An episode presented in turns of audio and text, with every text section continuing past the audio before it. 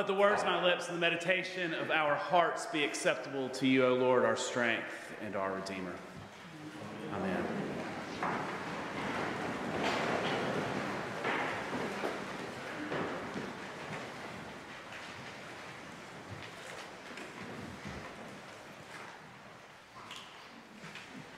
I'm going to share what I think a lot of y'all already know. Um,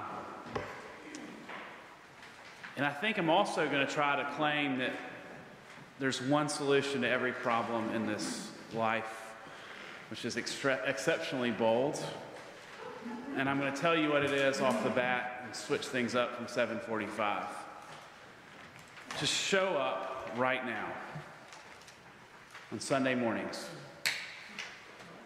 Just show up to break bread, to gather together because you will see the world fundamentally different. I promise you that. Just commit to keep coming. One of the things that I think most of y'all know, St. Stephen's by design is somewhat different. Yeah, for at least within the Episcopal tradition, we came out of that medieval Gothic architecture and so most of y'all that have grown up in the Episcopal Church have worshiped somewhere that probably looks very different, that is filled with stained glass, maybe some stone. Um, colonial church architecture came in with a very simplicity to get rid of all of that vain kind of design. And so they would have clear glass windows, but then often a plain wall on the back with a cross. But St. Stephen's is different. You look out. Many of y'all have joked that if you don't like the sermon, you can just watch the squirrels dance or the dogwoods bloom.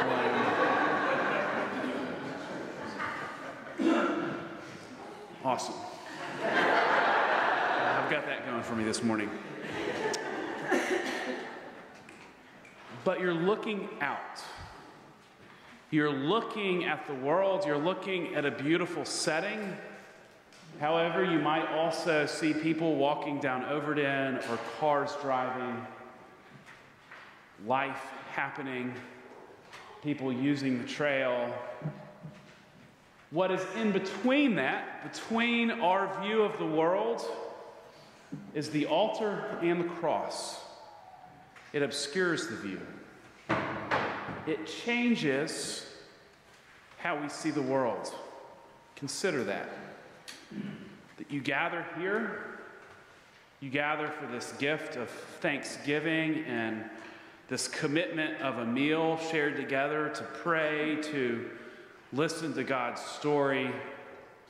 And yet, our attention is always, even if we're looking at the altar, we see beyond changed and transformed by what we experience here. Today's gospel is exceptionally rich. There's more happening probably in this story than most stories in Scripture. Two disciples have left to travel from Jerusalem to Jericho on Sunday, on that Easter Sunday.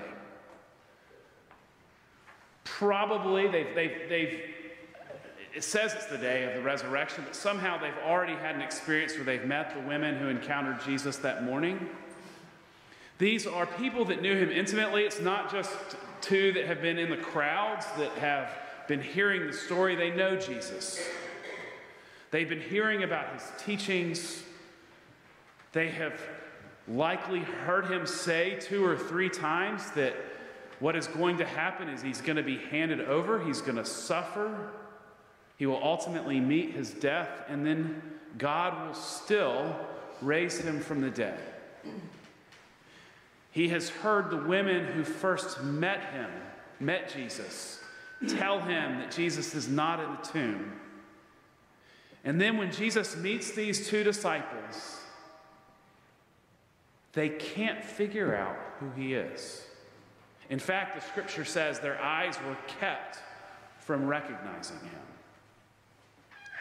They fail to see the big picture. And so they walk along They hear the, the story of the faith being passed down from Moses and the prophets. They still don't have all the answers. And they're living in this kind of journey of faith, and they don't have all the answers. And then when they get to their destination, they invite Jesus in with them. And it's not just about having a meal and hospitality. I mean, look at the action in the scripture. They take bread, they bless bread, they break it, and they give it. That simple action that we do every single Sunday.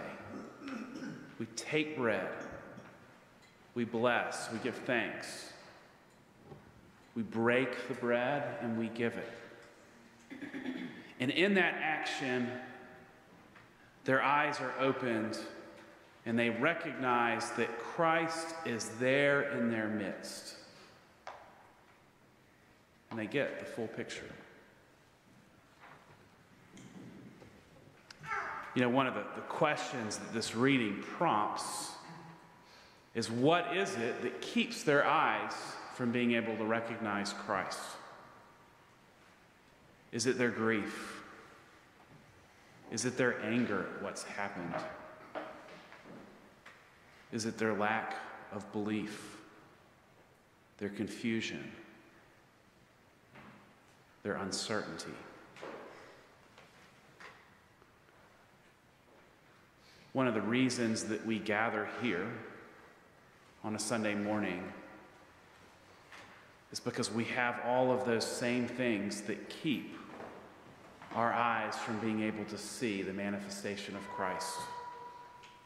We look at another human being with anger or disappointment. We look at a situation that we can't make sense of it, and we feel it with dread. We don't know what to do with a loved one. We don't know how to care for a sibling or a child who is suffering. We don't know what to do with a marriage that is feeling challenging and strifling. We don't know what to do with a world that doesn't make any sense. Maybe some of you come for answers of how to handle those situations. I wish I had those answers. But what I do know is that when we commit to showing up and breaking bread, that we find God in the midst of our lives. And I promise you that you will see the world differently. So I'm going to give you the easiest instructions for Easter. Just show up. God will.